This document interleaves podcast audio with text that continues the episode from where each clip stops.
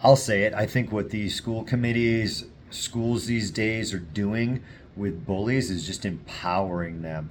How can you say that a kid cannot stand up for themselves and protect themselves when a bully is physically hitting them and the person defending themselves gets suspended, gets in trouble equally to the bully? We need to look at this stuff, people. This is what's going wrong with the country.